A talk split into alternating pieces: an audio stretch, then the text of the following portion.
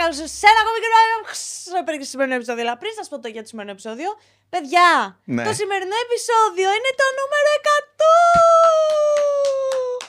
Τα κατοστήσαμε. Λες ψέματα. Ναι, ήρθε η ώρα να το πω. Λοιπόν, αυτό το επεισόδιο είναι το νούμερο 99. Δεν είναι το 100. Είχε γίνει τότε κάποιο λάθος εκείνη την περίοδο που είχε έρθει ο Ντράκος το 43 πρέπει να ήταν το 45 που είχα κάνει πολλά γυρισμένα μαζί, μπέρδεψα τα νούμερα και πήδηξα το νούμερο 44. Και γιατί δεν συνέχισες μετά από το 44. Γιατί είχαν βάσει ήδη πέντε κρίματα όταν το συνειδητοποίησα. Απλά κάποιος μου έγραψε ένα σχόλιο που είναι το κρίμα 44 και λέω Τι πιστεύεις ότι θα συνέβαινε αν πήγαινες και διόρθωνες τα τελευταία πέντε θα έπρεπε ένα να νούμερο φτιάξω πίσω; thumbnail που δεν είχα. Γιατί γράφει και το thumbnail πάνω το νούμερο. Άρα πέρασαν 100 επεισόδια με ένα ψέμα. Αυτό δεν είναι το 100 επεισόδιο.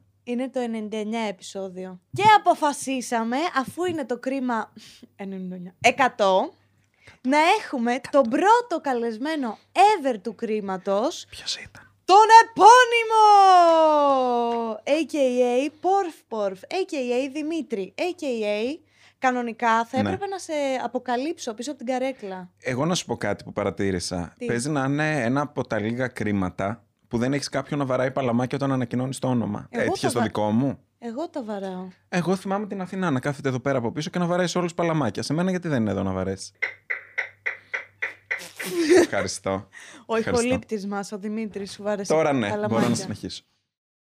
Δημήτρη, καταρχάς πρέπει να μου περιγράψεις για κάποιον που δεν σε ξέρει αναγκαστικά τώρα ποιος είσαι Αποκλείεται. και τι κάνεις. Να σε ρωτήσω κάτι. Κάποιος που δεν με ξέρει και που σε ακολουθεί καιρό δεν έχει δει το πρώτο κρίμα. Δεν είναι Εντάξει. ασέβεια να μην έχει δει το πρώτο κρίμα. Ισχύει, παιδιά, να το δείτε, γιατί πραγματικά νομίζω ότι το πρώτο κρίμα είναι κάτι σαν προμήνυμα του που είμαστε σήμερα, χωρίς καθόλου πλάκα. Δηλαδή, εγώ στο πρώτο κρίμα έλεγα ότι θα παραιτηθώ, διάφορα τέτοια και κοίτα που είμαι τώρα. Δημήτρη, θέλω να μου πεις εσένα τι άλλαξε στη ζωή σου; Από το πρώτο κρίμα μέχρι σήμερα. Να σου θυμίσω ότι το πρώτο κρίμα Ναι. έγινε μέσα στον κορονοϊό το 2020. Τότε. Επιτρέπεται να λέμε αυτή τη λέξη, δεν θα γίνουμε demonetized. Μόνο εσύ γίνεσαι demonetized από κάτι τέτοια. Πραγματικά. Σε αυτό το κανάλι έχουν ακου- ακουστεί τα χειρότερα. Ναι. Ε, πριν με ρώτησες ποιος είμαι, θέλεις να σου το απαντήσω ακόμα αυτό; Όχι. Σε ευχαριστώ πάρα πολύ γιατί δεν ήθελα καθόλου. Ωραία. Σε τι θέλει Τι να σου άλλαξε απαντήσω. στη ζωή σου. Να σου πω κάτι. Είναι πάρα πολύ περίεργο έναν άνθρωπο που βλέπεις κάθε μέρα στη ζωή σου, ή αν δεν τον βλέπεις, μιλάς μαζί του κάθε μέρα, γιατί δεν σε βλέπω κάθε μέρα. Ε, να πρέπει να του απαντήσεις σε ερωτήσεις που θα σου έκανε κάποιος άλλος, ρε παιδί μου, που δεν σε ξέρει καλά. Δεν είναι όμως καλύτερο από το να σε ρωτήσει κάποιος άσχετος, γιατί θα ήταν άβολο άσχετος. Αν με ρώταγε κάποιος άσχετος, δεν θα πήγαινα να με ρωτήσει κάποιος άσχετος. βασικά. Και θέλω να ζητήσεις δημόσια συγγνώμη εσύ σε όποιον με έχει καλέσει στο παρελθόν σε podcast και του είπα όχι και έρχομαι δεύτερη φορά σε δικό σου. Ε, να πω κάτι, θα τα αναλύσουμε αυτά μετά. Ναι. Θέλω όμως να μου απαντήσει τι άλλαξε στη ζωή σου τα τελευταία τρία χρόνια. Το αποφεύγω, το βλέπεις έτσι. Έχουν αλλάξει πολλά στη ζωή σου τα τελευταία τρία χρόνια. Έχουν αλλάξει πολλά. Ε, έχω αλλάξει σπίτι, που ήταν πάρα πολύ σημαντικό για μένα, γιατί αντιμετώπισα πάρα πολλά προβλήματα, τα ξέρεις από πρώτο χέρι. Στο πρώτο κρίμα ήσουνα στο σπίτι. που- Ναι, Ήσουνα, ναι. Ε, μόλις έμενα είχες Αθήνα, μετακομίσεις. ναι, μόλις είχα έρθει. Τότε η αλλαγή για μένα ήταν ότι μετακόμισα στην Αθήνα. Ναι. Τώρα η αλλαγή για μένα είναι ότι δεν έχω συγκατοίκους στην Αθήνα. Γιατί είχα αντιμετωπίσει ένα πολύ μεγάλο πρόβλημα με Συγκατοίκους. συγκατοίκους. Ε, Έτσι είναι η Αθήνα. Παλιά σπίτια, παλιές πολυκατοικίες μπορεί να έχεις συγκατοίκους ξαφνικά. Ε, οπότε. Εννοεί κάτι που ξεκινάει από Α και τελειώνει σε ατσαρίδα. Α. από κάπα ξεκινάει. Οκ, αυτό το πρόβλημα είχα ε, και μετακόμισα και τώρα βρίσκω την ηρεμία. Ελπίζω να μου. μην ήταν δυσλεκτικές κατσαρίδες που είχες σπίτι σου. Ε, δεν ξέρω, είναι νεκρές. Μακάβριο θα έλεγε κάποιος. Ε, δεν θα τις άφηνα ζωντανές. Μέσα σε αυτά τα τρία χρόνια λοιπόν ζωή, ε, στην προσωπική μου ζωή δεν άλλαξε τίποτα. Ωραία. Είμαι ακόμα single. Α, στα... δεν θα σε ρώταγα για τα Ε, ερωτικά συγγνώμη, σου. δεν θα το κυτρινίσουμε λίγο. θα το 100 επεισόδια κυτρινίσουμε μετά. πέρασαν. Θα σε ρωτήσω για το coming out σου. Έχω κάνει. ναι, ε, άλλαξε στη ζωή μου το σπίτι που ήταν πολύ σημαντικό για μένα. Ναι. Ε, από θέμα επαγγελματικό δεν άλλαξε κάτι και είμαι πολύ χαρούμενος γι' αυτό. Που μπορώ και συνεχίζω και κάνω το όνειρό μου ως επάγγελμα. Άλλαξε λίγο το περιεχόμενό σου. Δηλαδή πλέον είσαι πιο αστείος από ότι ήσουν πριν από τρία χρόνια. Σε ευχαριστώ πάρα πολύ, αλλά μπορεί να είχα πιο βαριά κατάθλιψη τότε. δεν νομίζω. Δεν παίζουμε με τις ψυχικές ασθένειες, Ζωή. Δεν κοροϊδεύουμε τους φίλους μας. Οκ. Τι άλλο άλλαξε, ρε αγάπη άλλο μου, αυτά τα άλλαξε, τρία έχεις χρόνια που με αλλάξει ξέρεις; σπίτι; Ναι, Μένεις σε, μια, πο- σε ένα πολύ ωραίο σπίτι που έχει πάρει το vibe σου και το τέτοιο σε σου. ευχαριστώ. Περίμενες πριν από τρία χρόνια, τέσσερα, πόσο ήταν, τέσσερι σεζόν κρίμα, ότι θα φτάσουμε στο εκατοστό επεισόδιο; Το περίμενα, γιατί πιστεύω σε σένα. Λες ψέματα. Κοίταξε, θα σου πω. Ε, πριν ξεκινήσουμε το πρώτο κρίμα, γιατί μπορεί να μην το θυμάσαι, ήθελες να είμαι το πρώτο κρίμα γιατί ένιωθες μαζί μου πιο οικία, πιο άνετα. Πιο φιλόξενα. Έχουμε οπότε κοιμηθεί ήμουνα. και στο ίδιο κρεβάτι 100.000 βράδια. Δεν χρειαζόταν να το πεις αυτό. Οπότε ε, φαντάζομαι αισθανόσουν πιο άνετα να ξεκινήσεις μαζί μου. Ε. Ναι, μα ισχύει αυτό. Ναι. Το είχα πει κιόλας. Θεωρείς ότι ήταν λάθος επιλογή να ξεκινήσεις μαζί μου. Καθόλου. Και πάλι, μα για να είσαι εδώ στο 100. Ναι, ρε αγάπη μου, αλλά στο πρώτο κρίμα φοβόμουν. Νομίζω δεν σου είχα πει και τίποτα. Σου είχα πει τα νέα μου. Α, ότι σε ναι. αγαπώ πολύ. Εννοείται, βρε. παι- Όχι, είχαμε πιάσει συζητήσεις λίγο κατάλαβες. Όταν ξεκίνησε το κρίμα, βασικά ήταν να γίνει τύπου σαν podcast που μαζεύονται φίλοι και τα λένε. Μμ. Το ότι κατέληξε έτσι ή- ήταν κάτι που δεν το περίμενα κι εγώ. Επειδή σταμάτησε να έχεις πολλούς φίλους. Πίστεψέ με, έχω περισσότερους φίλους από ό,τι είχα τότε. Α, και από μένα νόμιζα θα έλεγες και θα συμφωνούσα. Τέλος. Ωραία. Επειδή έχω διάσπαση προσοχής, παιδιά, χίλια συγγνώμη. Ε, έχει και ζωή διάσπαση προσοχής, οπότε μπορεί να μπερδευτείτε λίγο με αυτή τη συνομιλία. Όχι από τα παιδιά, από το Γρηγόρη ζητά. Συγγνώμη που θα το μοντάρει. Ε, καλή επιτυχία. Δεν περίμενα λοιπόν ότι ε, θα φτάσει στα 100 εγώ. επεισόδια. γιατί δεν το έχεις πάρει τόσο θερμά στην αρχή. Σε άγχωνε, ε, δεν ήξερες πώς θα πάει, αν θα έχει αποδοχή. Οπότε δεν σε έβλεπα πολύ θερμή για τα 100. Ναι. 50 τα πίστευα. Να σε καλά, ρε Από το παλικάρι πρώτο μου. κρίμα πίστευα ότι θα φτάσει στα 50. Ωραία, σε ασχοληθούμε άλλο λίγο με μένα και θέλω να μου πεις τα τρία αγαπημένα σου κρίματα. Θα πω τυχαία κάποια που μου έρχονται, θα τα βάλω με σειρά προτεραιότητα. Εντάξει, πες τα τυχαία. Θα βάλω τον Γιώργο Καπουτζίδη, κάπου σε αυτή την τριάδα. Που ήσουνα και εδώ στα γυρίσματα. Ήμουνα, όντως ήμουνα. Το είχα ξεχάσει. Να βάλω το δικό μου. το πρώτο ή το δεύτερο; Αυτό είναι το δεύτερο, σωστά. ναι. Όχι, αυτό είναι το τρίτο. Ζωή! Έχεις ξανάρθει σε κρίμα. Δεν ήταν όμως Ωραία, για άκυρο, σένα. άκυρο όλο το κρίμα. Είναι το τρίτο μου κρίμα. Άκυρο. Περίμενε, Ό,τι δεν, κουβέντα- ήτανε, δεν μιλάγαμε για σένα. Μιλά... Έχω Το κα- τέταρτο είναι. Γιατί, σε ποιο άλλο υπήρξε; Στο Greek Drama Queen. Όντως, πω πω.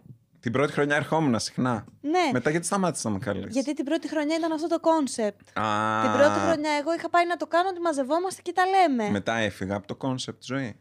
Όχι, μετά άλλαξε τελείως το. Τέλος πάντων. Τέλος πάντων. Παρακάτω.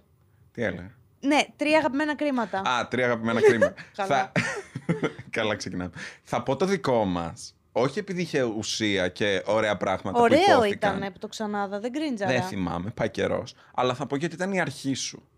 Α, Και μία αρχή είναι η ίμιση του παντός. Και θα πω επίσης ο Φώτης Εργουλόπουλο, Ωραία. Γιώργο Καπουτζίδη και το πρώτο σου που τυχαία ήταν μαζί μου. Εσένα τα αγαπημένα σου τρία. Εμένα ένα από τα αγαπημένα μου είναι αυτό με την ανιψιά μου. Λογικό, εντάξει. Γιατί... Που είσαι ο ίδιος άνθρωπος. που είμαστε ο ίδιος άνθρωπος. Θα πω με τον Γιώργο Καπουτζίδη γιατί καταλαβαίνεις ότι ήταν ένα όνειρο που έγινε πραγματικότητα. Και θα πω και με την Αθηνά γιατί τα φτιάξαμε μετά από αυτό. Λίγο ευγένεια. Ε, τα είπες εσύ τα ίδια, θα λέμε. Ναι, για να επιβεβαιώσει τα λεγόμενά μου. Όταν παίρνω όμως το ίδιο φαγητό με σένα έξω, σε ενοχλεί. Τώρα που δεν είπα το ίδιο κρίμα, πάλι σε ενοχλεί. Άμα φάσει. Όλα με ενοχλούν. Λοιπόν, άκου. Τώρα χωρίς πλάκα δεν μπορώ να διαλέξω. Το ορκίζομαι ότι δεν μπορώ να Οκ, διαλέξω. Είναι εντάξει. πάρα πολλά γιατί είναι πολλά που είμαι ε, πολύ συναισθηματικά. Και μία δεμένη. μαμά με τα παιδιά της, ποιο να πρωτοδιαλέξει. Πάμε να μιλήσουμε λίγο για σένα, γιατί αρκετά ασχοληθήκαμε με το κρίμα και την επανένωση. Γιατί να μην Γιατί ασχοληθούμε δεν άλλο αφορά λίγο; κανέναν. Ωραία, γράψτε κάτω στα σχόλια αν σας αφορά πιο πολύ τα 100 επεισόδια ή εγώ.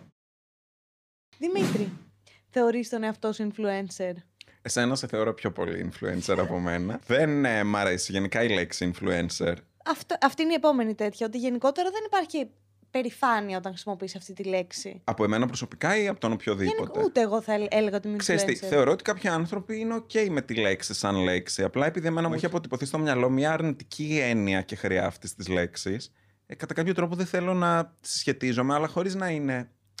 Χωρίς να το λέω με κακό τρόπο για όποιον αυτό αποκαλείται influencer. Απλά δεν θέλω να νιώθω ότι επηρεάζω κάποιον. Ακόμα και αν το κάνω Ναι. κατ' επέκταση. Ε, δεν θέλω να έχω τέτοια ευθύνη και να θεωρούμε επηρεαστής.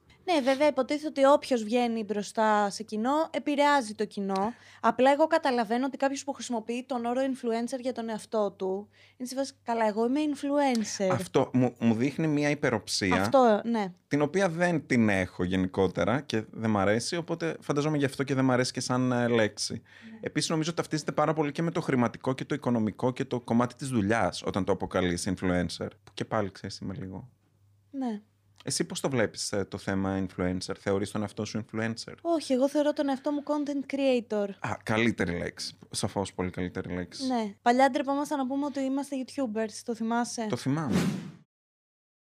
Ποια είναι η άποψή σου που σιγά σιγά γίνεται αυτό με το Instagram Meta που πρέπει να πληρώνεις συνδρομή για να έχεις το blue tick; Ναι, από ό,τι έχεις δει δεν έχω τον blue tick, άρα μου φαίνεται παγερά διάφορο και εξίσου υπεροπτικό, θα πω. Θέλω να μου πεις λίγο τη, την άποψή σου για αυτούς που με το που δόθηκε αυτή η επιλογή στον κόσμο που έτρεξαν όλοι ξαφνικά να κάνουν το προφίλ τους ε, verified. Προφανώς και θέλουν να ικανοποιήσουν κάποιον εγωισμό τους, κάτι εσωτερικό τους να φαίνεται ότι είναι τσεκαρισμένοι. Το καταλαβαίνω γιατί κάποιος να θέλει να το επιδιώξει. Ε, δεν είναι όμως κάτι που, ξέρεις, είμαι σε φάση «Α, πρέπει να έχω ένα τικ για να αποδεικνύει ποιος είμαι». Το έχεις εσύ; Όχι. Α, γιατί έχεις τικ, Εντάξει. γι' αυτό σε ρωτάω και θέλω να μοιραστείς τις Για να, απόψεις. θα σας πω λίγο. Για να βάλεις αυτό το blue tick πρέπει να δώσεις το ονοματεπώνυμό σου στο Instagram. Μμ. Εγώ, ακόμη, τι να σου πω, και να με πλήρωνε το Instagram για να το κάνω, δεν θα το έβαζα το επιθετό μου στο Instagram. OK. Οπότε το ότι έτυχε και το πήρα πριν γίνει αυτό. Εσύ με το σπαθί σου. είμαι μάρτυρας. Δεν πλήρωσες ούτε ένα ευρώ.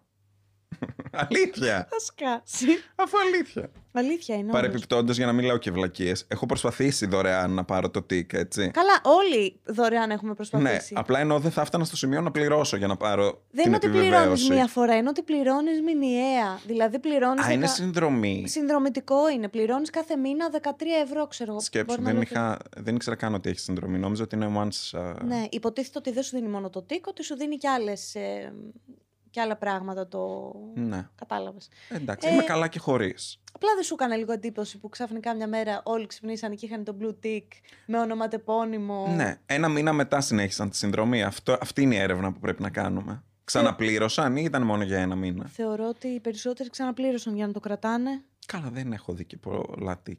Δεν ξέρω, δεν το παρατηρώ. Κατάλαβα. Οκ, εντάξει, συγγνώμη. Α, κιόλας σ- που Sorry που έφτιαξα. αδιαφορώ, αλλά Sorry που σε έδειξα. Θέλω να κάτσεις λίγο και να σκεφτείς και να μου πεις ποιο από τα βίντεο σου θεωρείς Ναι. ότι είναι το πιο αμφιλεγόμενο.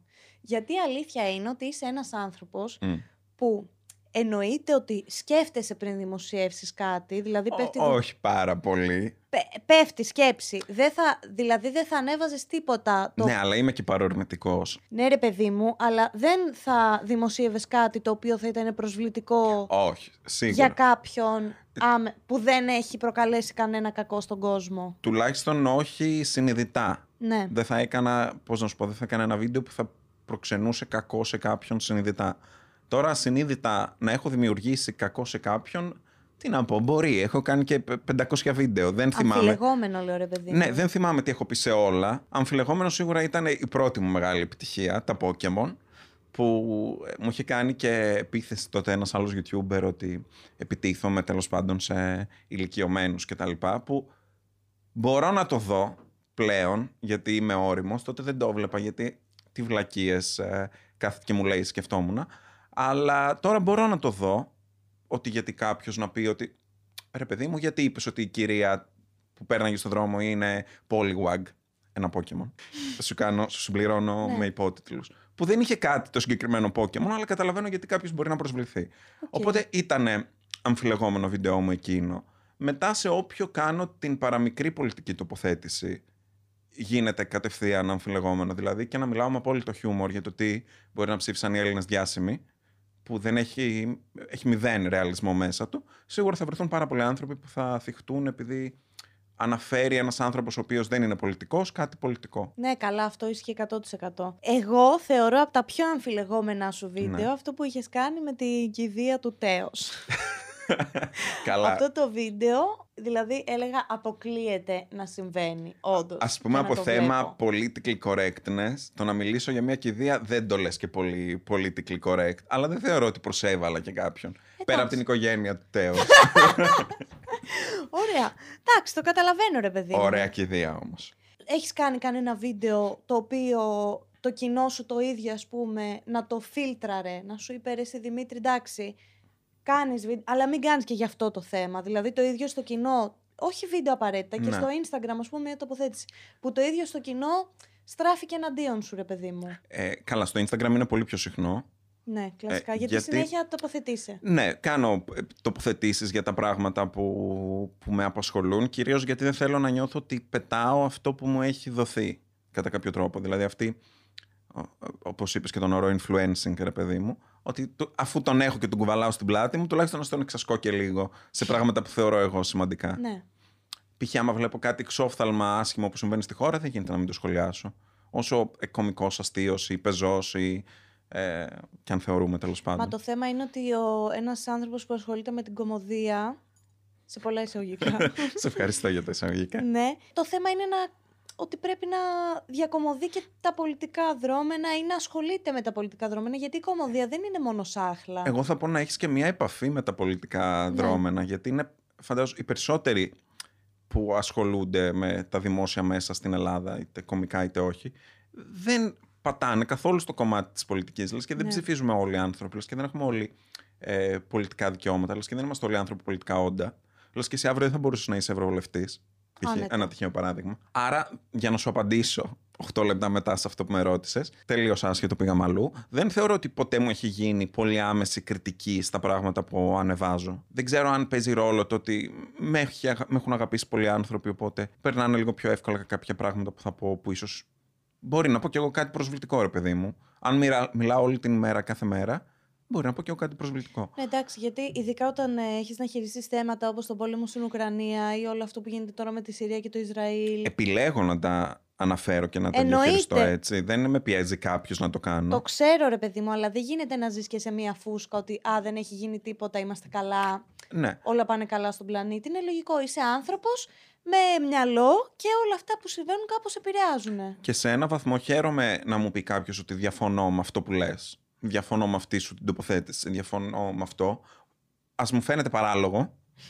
Το εκτιμώ κάποιος να μου μιλάει με κόσμιο τρόπο και να μου εκφράζει τη, τη διαφωνία Με του. κόσμιο τρόπο. Ακριβώς, ναι. Γιατί συνήθως στα social media όλοι πλέον βγαίνουν και εκφράζονται λίγο άσχημα, ας πούμε, πίσω από την ανωνυμία. Ε, μία. Πίσω από την ανωνυμία τους για να καταλάβει ο κόσμος τι εννοώ. Να σου πω κάτι, ζωή. Τι; Τώρα που μου ήρθε έτσι άσχετο, παίζει να μην με έχεις ξανακοιτάξει ποτέ στη ζωή μου τόσο πολύ στα μάτια. και νιώθω πολύ όμορφα Μα τι να κάνω. να με κοιτάς πιο συχνά. Σε τρομάζει καθόλου το διαδικτυακό bullying; Ε, Έχεις βρεθεί ποτέ σου; ναι, θα σου πω. Ε, επειδή έχω βιώσει πραγματικό bullying, Όχι, ρε. Πότε; παλιά, το διαδικτυακό δεν μου λέει και πολλά. Δηλαδή, μέσα στην ατυχία μου είμαι τυχερός να έχω βιώσει χειρότερα πράγματα, άρα να μην με αγγίζει το, το πιο soft, ας πούμε, το διαδικτυακό. Το οποίο δεν είναι καθόλου soft, γιατί μπορεί ε, να πατήσει σε πολύ περίεργα κουμπιά σου που, και πολύ ευαίσθητα. Αλλά, ας πούμε, πολύ πιο εύκολα θα με επηρέαζε ένα σχόλιο που θα μου μίλαγε για το ότι πλέον δεν κάνω την ίδια δουλειά με αυτή που έκανα παλιότερα, παρά κάτι π.χ. ομοφοβικό, κάτι ρατσιστικό, κάτι, οτιδη, κάτι χυδαίο, κάτι... Οκ, ναι, είναι πολύ εύκολο κάποιος μέσα από την ανωνυμία του να γράψει ό,τι θέλει και να πει ό,τι θέλει για σένα και πραγματικά. Αλλά το αντιμετωπίζω κάπως έτσι, ως κάποιον τυχαίο που μέσα στην ανωνυμία του και μέσα στα νεύρα του και μέσα στα δικά του προβλήματα μπορεί να θέλει να εκτονωθεί επάνω μου. Δεν σε τρομάζει όμως καθόλου το cancel culture. Δηλαδή ότι ένα πρωί θα ξυπνήσεις και για κάτι που είπες, για κάτι που ας πούμε πέρασε λάθος στο κοινό, εσύ τρως ένα cancel. Δεν ξέρω τι να σου απαντήσω σε αυτή την ερώτηση, γιατί μερικές φορές ναι, οκ, έχουν και εσύ φαντάζομαι και όλοι όσοι ασχολούνται με την ε, και υπερεκθέτουν τον εαυτό τους, έχουν στο πίσω μέρος του μυαλού τους ότι μην πουν κάτι και κάποια στιγμή γίνουν cancel. Αλλά δεν θεωρώ ότι οι απόψεις μου ή οι πράξεις μου είναι παρεμβατικές σε βαθμό που θα μου δημιουργήσουν ένα ρεαλιστικό cancel. Αν γίνει, Προφανώς θα έχει βρεθεί ένας λόγος για να γίνει. Δεν ξέρω τι να σου πω. Αν κάποιος θα το δημιουργήσει ψεύτικα ή όχι. Δεν θέλω να μπω σε αυτό το άγχος. Να... Έχω Ναι. ήδη αρκετά άγχη στη ζωή μου για να αγχωθώ και με Θες αυτό. να στο χαλαρώσω λίγο το άγχος; Βεβαίως. Οι περισσότεροι άνθρωποι που έχουν γίνει cancel Είχαν λόγο να γίνουν. είχαν άπειρο λόγο να γίνουν cancel, αλλά αυτή τη στιγμή είναι μια χαρά και είναι πίσω στην καθημερινότητα. και δεν υπάρχει κανένα Προφανώς. πρόβλημα. Και ειδικά στην Ελλάδα ξεχνάμε πάρα πολύ εύκολα. Δεν ξέρω αν είναι επιλεκτικό ή αν έχουμε πολύ πιο σοβαρά προβλήματα να ασχοληθούμε Ναι. από το τι είπε και τι έκανε κάποιος με προβολή. Γιατί σίγουρα παίζει και αυτό το ρόλο του ότι άμα έχεις να ασχοληθείς με 150 πιο σοβαρά πράγματα, ε, δεν θα ασχοληθεί με το τι είπε η, η Ζωέ Πρέ στο κρίμα της. Πώς Ναι, να σου βέβαια πω. δεν ασχολούμαστε με τα πιο σοβαρά πράγματα, η αλήθεια είναι. Ναι, Εννοώ ότι νιώθω ότι ο περισσότερος κόσμος προσπαθεί να κλείνεται μέσα στη φούσκα του και να ζει εκεί. Που είναι και ένας τρόπος αντιμετώπισης της Είναι μια άμυνα. Έτσι. Ναι, γιατί π.χ. ας πούμε τώρα που ε, όλα τα κανάλια ασχολούνται με μια σχέση ενός να ζει με μια. ή να μην ζει κανείς. ναι, με ενός ανθρώπου που χαιρετάει ναζιστικά τέλος πάντων. ναι. Με μια πρώην παίκτρια του My Style Rocks. Όλοι ασχολούμαστε με το ότι διαφορά ηλικίας και, με- ο- και όχι με το ότι αυτός Με ο αυτό το άνθρωπος... perfect combination του Ναι. My Style Rocks με το ναζισμό. Ισχύει. Όχι ότι αυτός ο άνθρωπος μέχρι πρόσφατα χαιρετούσε Μέσα σε ναζιστικά. δικαστήρια. Και ξαφνικά έχει ξεπληθεί αυτό το κομμάτι, ότι δεν μας αφορά αυτό. Και τον ρωτάμε lifestyle πράγματα για να μάθουμε το spicy κομμάτι της ζωής. Γιατί μάλλον αυτό ήθελε και ο ίδιος. Αυτό επιδίωξε με αυτή. Δεν, δεν είμαι μέσα σε αυτή τη σχέση που Ναι. μιλάμε, χωρίς ονόματα. Αλλά δεν είναι αλλά- στενάχωρο. Στενάχωρο. Τι να σου πω. Έχω δει πιο στενάχωρα πράγματα στη ζωή μου. ναι, σίγουρα ρε παιδί μου, αλλά αυτό είναι το 100% πόσο εύκολα ξεχνάμε. ναι. Και ξανά επιστρέφουμε στο ότι μπορεί να είναι και άμυνα.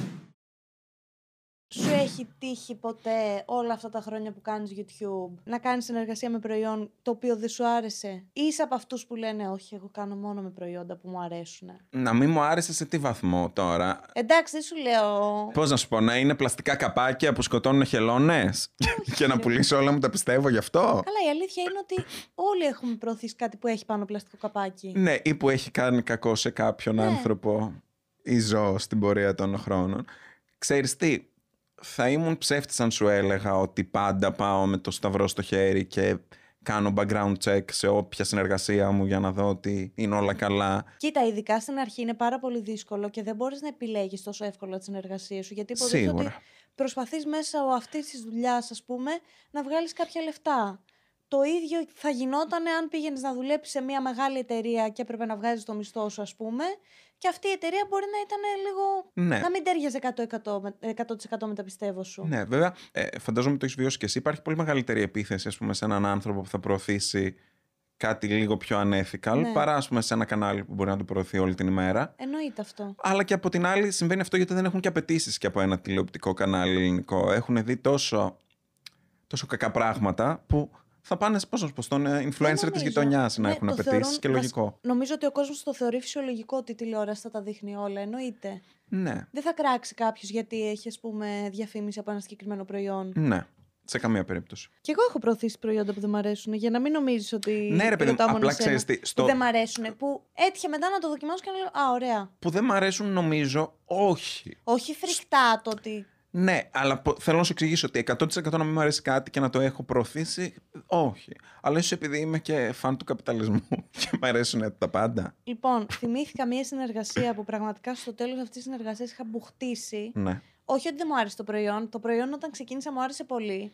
Ήταν κάτι πατατάκια. Αλλά έφαγα τόσα από αυτά τα πατατάκια που μέχρι και σήμερα δεν μπορώ να ξαναφάω. Γιατί τότε για να γυρίζω τα βίντεο και για να κάνω όλα αυτά έπρεπε να τρώω όλα αυτά τα πατατάκια και ήταν και μια περίεργη φάση στη ζωή μου. Οπότε έχω συνδυάσει αυτά τα πατατάκια με εκείνη τη φάση, οπότε δεν ψήνομαι. Ναι, κρίμα α, αυτό που άκουσα τώρα. Ήταν κάπως στενάχωρο. Γιατί γενικά εγώ τρώω ό,τι να είναι. Τρώω σαβούρες. Ναι, ενώ και σου δεν- άρεσαν πολύ αυτά τα πατατάκια. Και Ήταν είναι ωραία κάπως αυτά τα κρίμα. πατατάκια. Ναι. Ναι. Γιατί εμένα μου αρέσουν ακόμα αυτά τα πατατάκια. Έχεις σκεφτεί ποτέ σου μετά το YouTube με τι θα ασχοληθείς; Ε, ας πούμε, να γιατί δεν πάω σε podcast. γιατί δεν ε, μ' αρέσει να μπαίνω τόσο βαθιά στο μυαλό μου. Καταλαβαίνω. Ξέρεις τι, θα σου πω. Ε, είμαστε άνθρωποι που έχουμε σε αυτόν τον πλανήτη πόσο, 80-90 χρόνια. Θεωρείς, έχει περάσει σαν κοινωνικό πρότυπο να πρέπει να ανησυχούμε κάθε μέρα της ζωής μας Ισχύει. ποιο θα, ε- ποια θα είναι η επόμενη μέρα. Δεν απασχολεί κανέναν το τώρα. Έστω και το χτες λίγο. Εντάξει, μπορεί κάποιος να τους απασχολεί. Αλλά γιατί να μην μείνουμε στο τώρα, στο ότι είμαι καλά, ας πούμε, σε ένα βαθμό. στο ότι περνάω καλά σε ένα βαθμό. Θα κάνεις τα ταξιδάκια σου. Κάνω τα ταξίδια μου σε ένα βαθμό. Αυτό που κάνω. Σε ένα βαθμό, μωρή και εσύ. Σταμάτα. Σε ένα βαθμό κάνω τα Αυτό που ταξίδια. κάνω με καλύπτει απόλυτα. Περνάω πολύ καλά και είναι σε όλους τους τομείς το ότι με καλύπτει απόλυτα. Άρα, γιατί να απασχολήσω το μυαλό μου με κάτι σχετικά δυσάρεστο, που το μέλλον δεν το θεωρώ δυσάρεστο, αλλά γιατί να μπω στη διαδικασία να, να πάω ένα βήμα παραπέρα. Καταλαβαίνω ότι αυτό είναι που κάνουν οι περισσότεροι άνθρωποι. Αλλά είναι ανάγκη. Δεν είναι ανάγκη, έχεις δίκιο. Και η αλήθεια είναι ότι πιο... τώρα το να κάτσει να αγχώνει από τώρα τι θα κάνεις στα 60 σου, ξέρω εγώ. Ναι, δηλαδή, ας πούμε, Δεν πρέπει να έχει κανένα φτιάξω νόημα. κάποιο πλάνο το πώς θα είμαι στα 50 μου, ενώ δεν ξέρω πώς θα είμαι στα 35 μου. Θες να μιλήσουμε λίγο για το δράμα. Πιο απ' όλα, ρε ζωή. Γενικά είσαι ένας άνθρωπος έτσι που δεν κρατάει Το στόμα του το κλειστό. στόμα του κλειστό. Και η αλήθεια είναι ότι αρκετές φορές έχεις βρεθεί στο επίκεντρο, ρε παιδί μου. Ναι, κοίταξε. Περισσότερες από ό,τι περίμενα στο παρελθόν ότι θα βρεθώ στο μέλλον. Ισχύει. Ή- Να, είδες, ας πούμε, δεν μπορούμε Αυτό. να ξέρουμε το μέλλον μας. Αυτό πριν τρία χρόνια στο προηγούμενο κρίμα, τέσσερα, δεν θεωρούσα ότι θα συμβεί τόσο δράμα Ναι, στη ζωή βέβαια μου. και στο προηγούμενο κρίμα μια χαρά για δράμα. μιλούσαμε. Φρέσκο τότε δράμα είχα. Ναι. Δικαστικές υποθέσεις και πράγματα. Τώρα δεν έχεις δικαστικές υποθέσεις. αλλά ξαφνικά ρε Οριακά παιδί το μου, γλίτωσε. περάσαμε μια περίοδο που πρωταγωνιστούσες εσύ στο YouTube δράμα. Ήσουν ένα μεγάλο κομμάτι του YouTube δράμα. Ναι, το είχα ξεχάσει για λίγο. Ήμουνα. Ήσουνα. Ξέρεις τι, θα σου πω. Και αυτό όμως σε κάποια πλαίσια μου φαίνεται αστείο ότι κάποιος ασχολήθηκε μαζί μου και με το ότι τσακώθηκα με κάποιον άλλον δημιουργό περιεχομένου. Πώς να σου πω, δηλαδή Ναι. είναι από τη φύση του αστείο το να γίνονται TikTok ακατάπαυστα που επιδεινώνουν το δράμα. Ποιος ή... έκανε follow ποιον, τι Ναι, είπε ποιος ποιος έκανε για ποιον. follow, τι σχολίασε, τι ιστορία ανέβασε. Και το χειρότερο ξέρεις ποιο είναι, ότι αυτό συμβαίνει, ας πούμε, εμπλέκονται πολύ στο κομμάτι της προσωπικής σου ζωής, που είναι λογικό γιατί τους έχεις δώσει το ok να το κάνουν αυτό. Ναι, ε, μα το γι' αυτό κοινό. και δεν. Ε, φαντάζομαι αν ένιωθα αδικία που όλοι ασχολούνται με το αν τσακώθηκα με τον Φίλιππο ή όχι. Πώς να σου πω, θα, θα έπρεπε να το γυρίσω πίσω σε μένα. Έδειξες ότι είστε Ναι. κάθε μέρα μαζί με τον Φίλιππο, ξέρω εγώ, και με τη Σοφία και ότι είστε φίλοι. Και μετά που δεν είστε πλέον, έχουν κάποιοι άνθρωποι την εντός πολλών εισαγωγικών απέτηση να μάθουν τι συμβαίνει τώρα, γιατί δεν μιλάτε. Ναι. Οπότε το καταλαβαίνω γιατί κάποιο. Και θεωρείς συνωμοσίας. Καλά, θεωρεί συνωμοσίας, πεθαίνω. πεθαίνω. Ναι. Ε, δηλαδή, έχω δει κάτι τρελά σενάρια όλο αυτό τον καιρό. Και εγώ έχω ακούσει πάρα πολλά. Που δεν στέκουν προφανώς το 99%. Ναι. Άρα, ναι, έχω βρεθεί σε αρκετό δράμα. Γιατί Το αν επίκεντρο του κυκλώνα. δεν θεωρώ επίκεντρο και υπερβολική, αλλά ας πούμε από την πολύ αρχή του YouTube μου που σου είπα για εκείνο το βίντεο Ναι. που είχε προσπαθήσει άλλος YouTuber να με κάνει cancel ότι α, κοροϊδεύεις τις γιαγιάδες στον δρόμο και τις λες Pokémon. Από τότε, αν το πιάσεις δηλαδή, από τον πρώτο μου χρόνο δεύτερο Αν στο YouTube. μετρήσουμε, άστο. Ναι, δεν. και θεωρούμε και ήρεμος. Αυτό είναι το πιο αστείο. Είσαι ήρεμος. Εγώ απορώ πώς βρίσκεσαι πάντα. Ξέρεις τι παθαίνω μερικές φορές. Ε, φ- νιώθω ότι ξεπερνάω όλα μου τα όρια, ότι ογκώνω τόσο πολύ με πληροφορία και κάνω τον μπαμ, Ισχύει αυτό. ότι δεν γίνεται άλλο να ακούω αυτά τα παράλογα πράγματα που ακούω, πώς να σου πω. Ναι, το καταλαβαίνω. Ειδικά όταν έχει συμβεί, ας πούμε, κάτι με φίλους σου που δεν μπορείς. Δεν θες κιόλας να βγεις να πεις ρε παιδί μου τι έχει γίνει, γιατί είναι κάποια πράγματα που καλό είναι να τα κρατάμε προσωπικά. Και χωρίς φίλους θα σου πω εγώ. Αν Ναι. βρεθεί ένας άνθρωπος και μπορεί να σε απειλεί, μπορεί να, Α, ναι, να θέλει το σίγουρα. κακό σου, να, να σε απειλεί ότι θα σου κάνει κακό, Ναι. ε, δεν θα κάτσω και με σταυρωμένα τα χέρια και να μην μιλήσω και να πω ότι Ναι. Α, με απειλεί ο τάδε. Ακόμα και με Ωραία. κίνδυνο να μου κάνει ας πούμε μια μήνυση. Ναι. Ας μου την κάνει. Αν με απειλεί, δεν θα πρέπει να με απειλεί. Είναι μηνύσιμο. Ναι. Και αυτό. Είδες φέτος καθόλου αλλαγή, ρε παιδί μου, στους followers σου από τότε που έγινε όλο αυτό το δράμα. Όχι. Εμένα στην αρχή Ναι. είχαν ξεκινήσει και με κάναν follow. Α, στην αρχή κάποιον follow μου κάνανε. Γιατί και εμένα, ας πούμε, δι- ε, τώρα εντάξει, όταν βγαίνει ο καθένας και κάνει ε, TikTok που θεωρούνταν φίλος σου, ας πούμε, και σε κράζει με τα TikTok και για να πάρει το κοινό με το μέρος του και να το παίξει ότι, ας πούμε, Ναι, να, ας εγώ πούμε- έχω δίκιο γιατί βγαίνω και σας τα λέω όλα. Πού να ξέρει το κοινό τι έχει Ναι, γίνει. ε, το οποίο ε, σε πρώτη ανάγνωση μπορεί να σε εκνευρίσει, αλλά σε δεύτερη ανάγνωση είναι και στενάχωρο. Ένας άνθρωπος που έχετε περάσει πράγματα μαζί να επιλέγει το δημόσιο λόγο να τοποθετηθεί εναντίον σου Ναι. ή να υπονοήσει πράγματα εναντίον σου. Δεν το καταλαβαίνω, το ξέρεις και εσύ από πρώτο χέρι. Ναι, Τώρα μα- στα λέω σαν να είσαι μια άγνωστη. Ούτε εγώ το καταλαβαίνω. Με... Αυτό δηλαδή να... βγ- Μου φαίνεται παιδιάστικο ρε παιδί μου Ναι. το να, προχω- να προσπαθήσω να χρησιμοποιήσω το βήμα που έχω για να μ, στρέψω τον κόσμο απέναντι σε έναν άνθρωπο που περνάγαμε οριακά 20 ώρες το 24ωρο μαζί. Ναι, δηλαδή, εγώ το βρίσκω αχρίαστο. Ότι όσο άσχημο κι αν είναι κάτι που μπορεί να έχει συμβεί, δεν το δικαιολογώ μετά να επιλέγεις δημόσια να προσπαθείς να κάνεις κακό σε κάποιον. Να... Ναι. Δεν ξέρω, δεν το, δεν το βλέπω. Απλά μου φαίνεται λίγο καταχρηστικό το να, χρ- να χρησιμοποιείς την, ε, μ, τη φήμη που έχεις ας πούμε Ναι. για να μ, κερδίσεις σε μία διαμάχη μεταξύ φίλων. ναι, που Για να υπάρχει νιώσεις ότι διαμάχη έχεις- εξ Για να αρχής. νιώσεις ότι έχεις δίκιο, ρε παιδί Ναι, μου. το καταλαβαίνω, ρε παιδί μου. Το καταλαβαίνω και αυτό το καταλαβαίνω, γιατί έχω τόση κατανόηση. Αστείευομαι τώρα. Δεν αλλά... ένιωσες άσχημα, ας πούμε, όταν έβλεπες άτομο με το οποίο έκανες τόσο πολύ παρέα ξαφνικά να δημοσιοποιεί τα μεταξύ σας κάπως; Προφανώς, πάρα πολύ και ένιωσα και πάρα πολύ εκτεθειμένος. γιατί έβλεπα πράγματα που με αφορούν να προβάλλονται και να λέγονται διαφορετικά και να νιώθω ίσως το δίκιο να με τρώει ή οτιδήποτε. Ναι. Και παράλληλα όμως να μην μπορώ να μιλήσω γι' αυτό, γιατί εγώ επιλέγω να μην το κάνω αυτό. Ναι. Σπάνια επιλέγω να μιλήσω δημόσια για ανθρώπους που έχουν περάσει από τη ζωή μου. Ναι, και συνήθως έχει. να το κα- κάνω για κάποιον που δεν σημαίνει και τίποτα για μένα, ναι. Αλλά για ανθρώπους που έχω πει και δύο κουβέντες παραπάνω, δεν επιλέγω να το κάνω. Εντάξει, και στο τέλος φαίνεται, ρε παιδί μου. Σε ό,τι αφορά τους followers όμως, γιατί από εκεί ξεκίνησε η κουβέντα, θεωρώ ότι τότε στις αρχές σίγουρα κάποιοι μου κάνανε follow, γιατί θα ήταν πιο πολύ φαν, ξέρω εγώ, του ενός ή του άλλου. Ναι. Αλλά φαντάζομαι θα συνέβη και στους... Και στους ίδιους. Ναι. Ναι, και, ε, με όποιον άνθρωπο απομακρύνεσαι, ε, ενώ ιντερνετικά ήσασταν κοντά, φαντάζομαι ναι. κάποιος θα πάρει την πλευρά κάποιου. Πέραν αυτού του δράματο, ρε παιδί Μμ. μου, ένα μεγάλο δράμα στη ζωή σου, γιατί είσαι και ένας άνθρωπος πολύ δράμων. Είναι δραματουργός.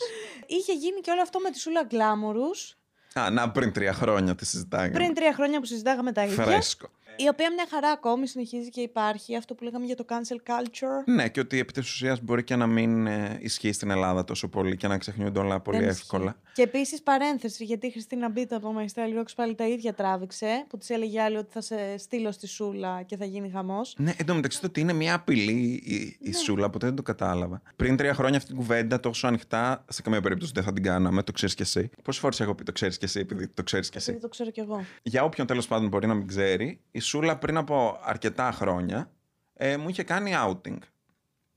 Πριν καν γνωρίζει κάποιος από την οικογένειά μου, πριν καν γνωρίζουν ε, οι φίλοι μου, πριν καν το οτιδήποτε. Το οποίο είναι πάρα πολύ επικίνδυνο να το κάνεις αυτό σε έναν άνθρωπο, γιατί δεν ξέρεις τι κατάσταση υπάρχει στην οικογένειά του. Ξέρεις, αν αν και είναι δεν ξέρεις σε και πόσο κίνδυνο... επιρρεπής ψυχολογικά μπορεί να είναι κάποιος. Ναι. Παίρνεις τώρα μια πληροφορία όπως η σεξουαλικότητα, η οποία μπορεί να είναι πολύ θαμένη για κάποιους ανθρώπους. Ναι. Την λες δημόσια και όχι απλά τη λες δημόσια, αλλά χρησιμοποιείς και τους πιο χυδαίους όρους, ναι, τα θυμάμαι. περιπράξει. Ναι. Ναι. Ε, και πώς να σου πω, το ποστάρεις αυτό Μα δεν δημόσια. ξέρεις αν φέρνεις αυτόν τον άνθρωπο, πολύ πιθανόν να τον φέρνεις σε, σε πραγματικό κίνδυνο. Προφανώς. Επίσης, ε, ήξερε και το ίδιο το προφίλ ότι εγώ δεν είμαι ανοιχτά γκέι. Δεν έχω μιλήσει ποτέ γι' αυτό. Δεν το ξέρει κάποιος. Άρα, το να ένα προφίλ το οποίο το έχει και γκέι και σου κάνει outing ένας άνθρωπος ο οποίος ξέρει το struggle και τις δυσκολίες το να, να υπάρχει αυτή η πληροφορία και να την κρύβεις π.χ. και να την πετάει έτσι δημόσια, μετά να ζητάς εσύ και να παρακαλάς οριακά να σβηστεί αυτό το story.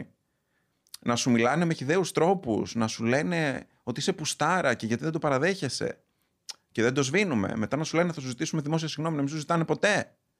Μετά να σε παίρνουν άνθρωποι και να σε απειλούν ότι γιατί ε, προσπαθώ να κάνω κακό στο προφίλ Σούλα Glamour. Το προφίλ το οποίο μου έκανε outing Ναι. και είπε σε όλη την Ελλάδα και στους τόσους followers που την ακολουθούσαν τότε ότι είμαι γκέι, που χέστηκα πλέον, αλλά τότε δεν... Δεν μπορούσε Με να... ένοιαζε αυτή η πληροφορία τότε. Δεν μπορούσε να επιλέξει ένα ανώνυμο τυχαίο προφίλ στο ίντερνετ.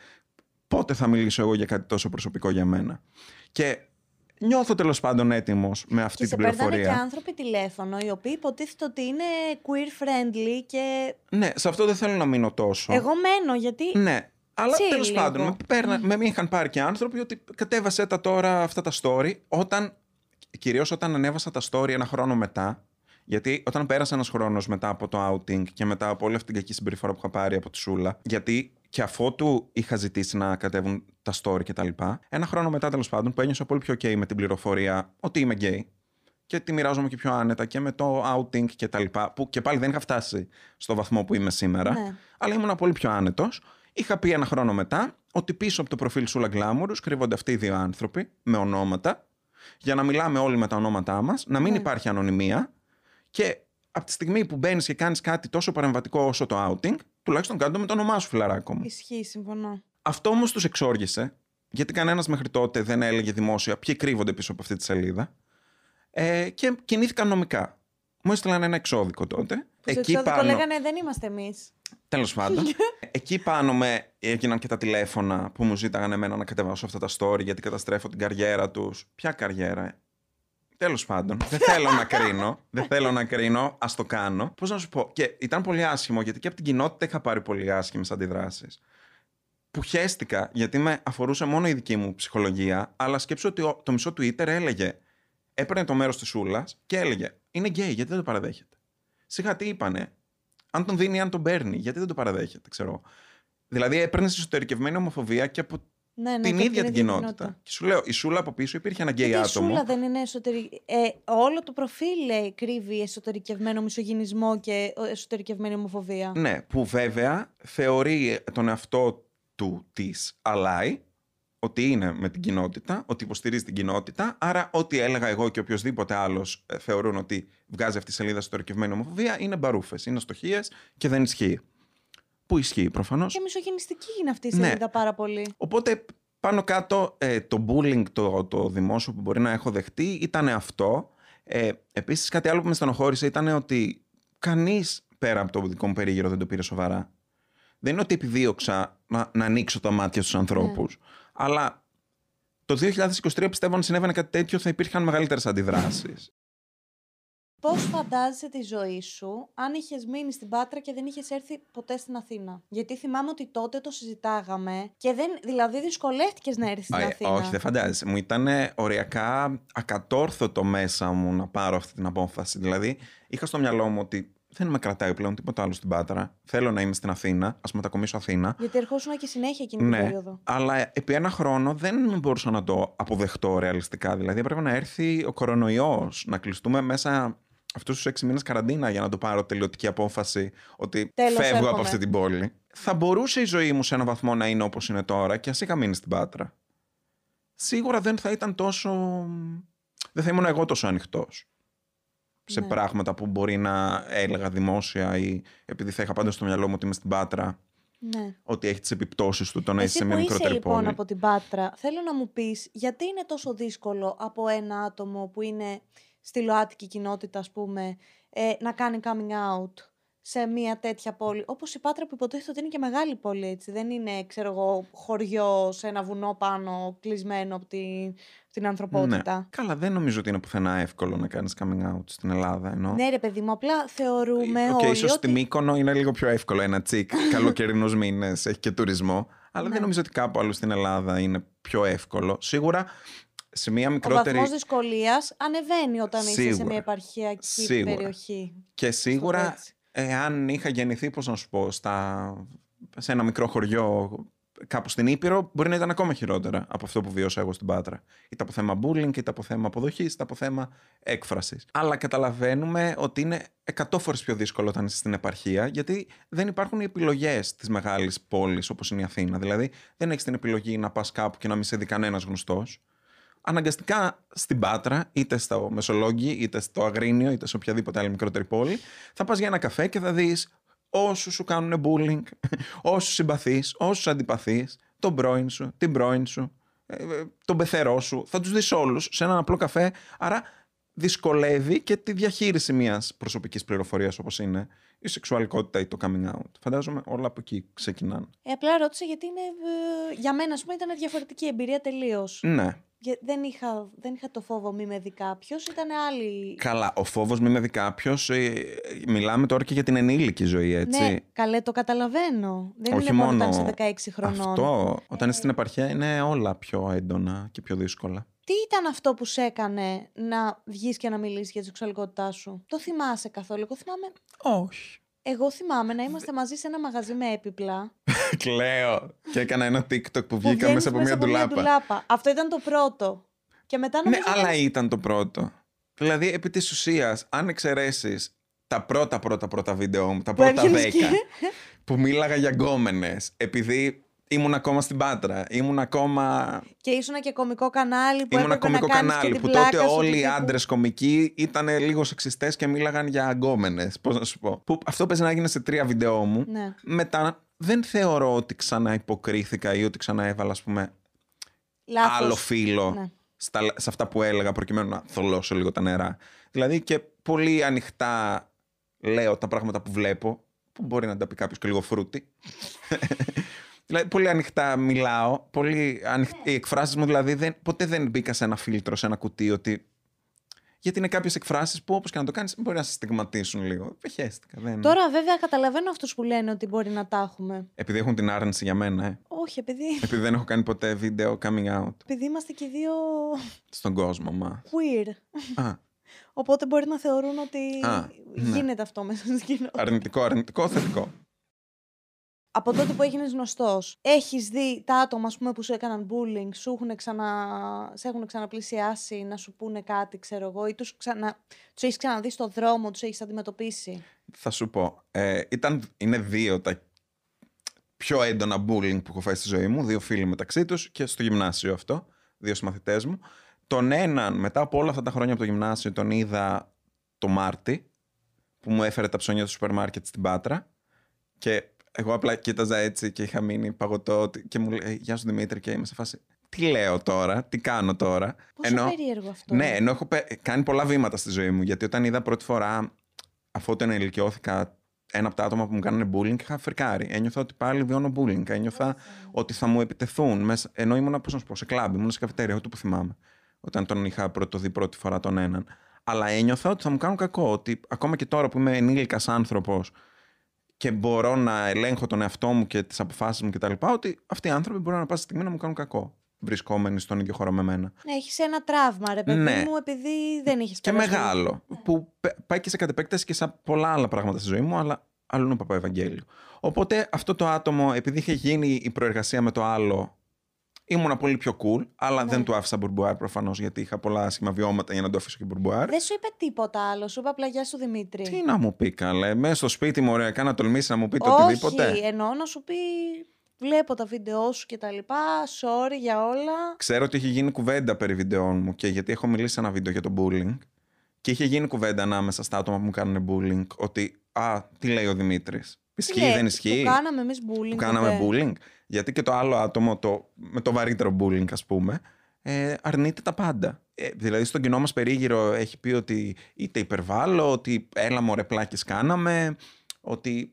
Και μου είχε πει και συγγνώμη, αλλά καπάκια, ότι ε, γιατί έκατσες και τα είπες δημόσια; Ε, ότι έπρεπε να πάρω και την άδεια, πούμε, στον άνθρωπο που μου έκανε bullying, για να αναφερθώ χωρίς όνομα σε αυτά που μου έκανε. Είναι αυτό που κάποιες τοξικές σχέσεις, ας πούμε, μπορεί να σε να χτυπήσει. Κα...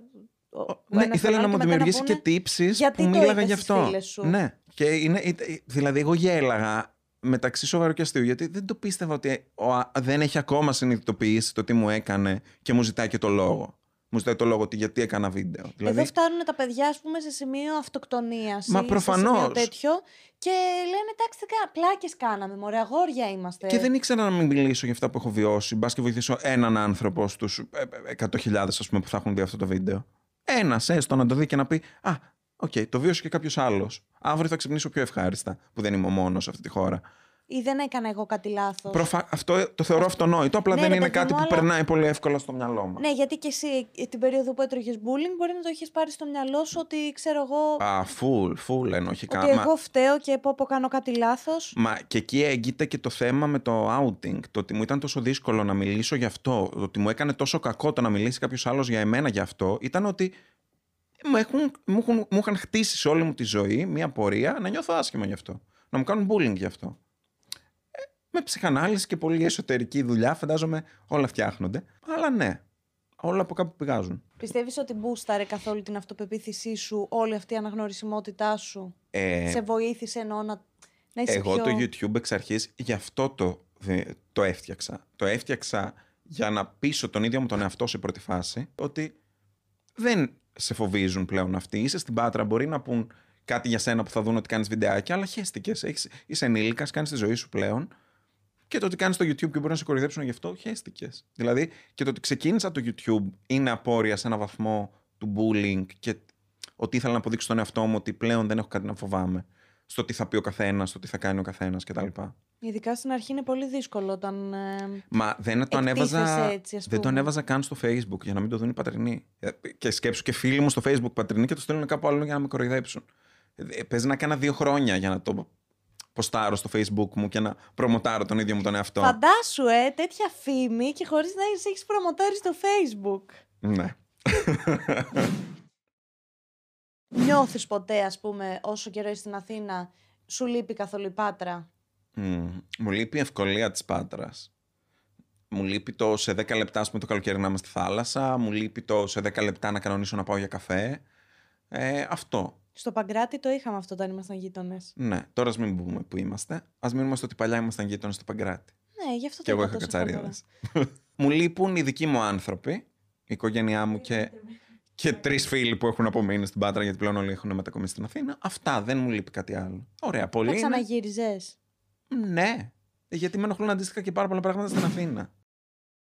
Θέλω να μου πεις τι θεωρείς red flags σε Ναι. έναν άνθρωπο; Γιατί έχεις νομίζω το καλύτερο detection. Ναι, bullshit αλλά έχω το detector. καλύτερο detection, αλλά να είχα προετοιμάσει αυτή την ερώτηση στη ζωή μου. Να σου φτιάξω μια λίστα με τα red flags που. Εντάξει, δεν σου λέω να μου πεις ένα εκατομμύριο red flags. Θέλω να μου πεις κάποια red flags. Άλλο αν τα, αν τα λαμβάνεις υπόψη σου ή όχι. Γιατί πολλές φορές τα red flags δεν τα... Ωραία, μιλάμε για ερωτική γνωριμία ή Όχι, για βρε. οτιδήποτε; Γενικά, έναν άνθρωπο, ένα φίλο θα σου πω. Ωραία, να σου πω κάτι που μπορεί να ακουστεί οξύμορο. Είναι για μένα red flag όταν ο άλλος άνθρωπος ασχολείται πάρα πολύ με τα social media. και το κάνω εγώ. Αλλά δεν ξέρω, εμένα μου κάνει πολύ red flag. Ίσως επειδή έχω δει και την κακή πλευρά του. Ρε παιδί μου, ωραία, πες ότι αυτός που γνωρίζει είναι YouTuber. Ναι, Σε ενοχλεί και αυτό, ή το θεωρείς και αυτό red flag; δεν γνωρίζω YouTubers. Τους μισώ.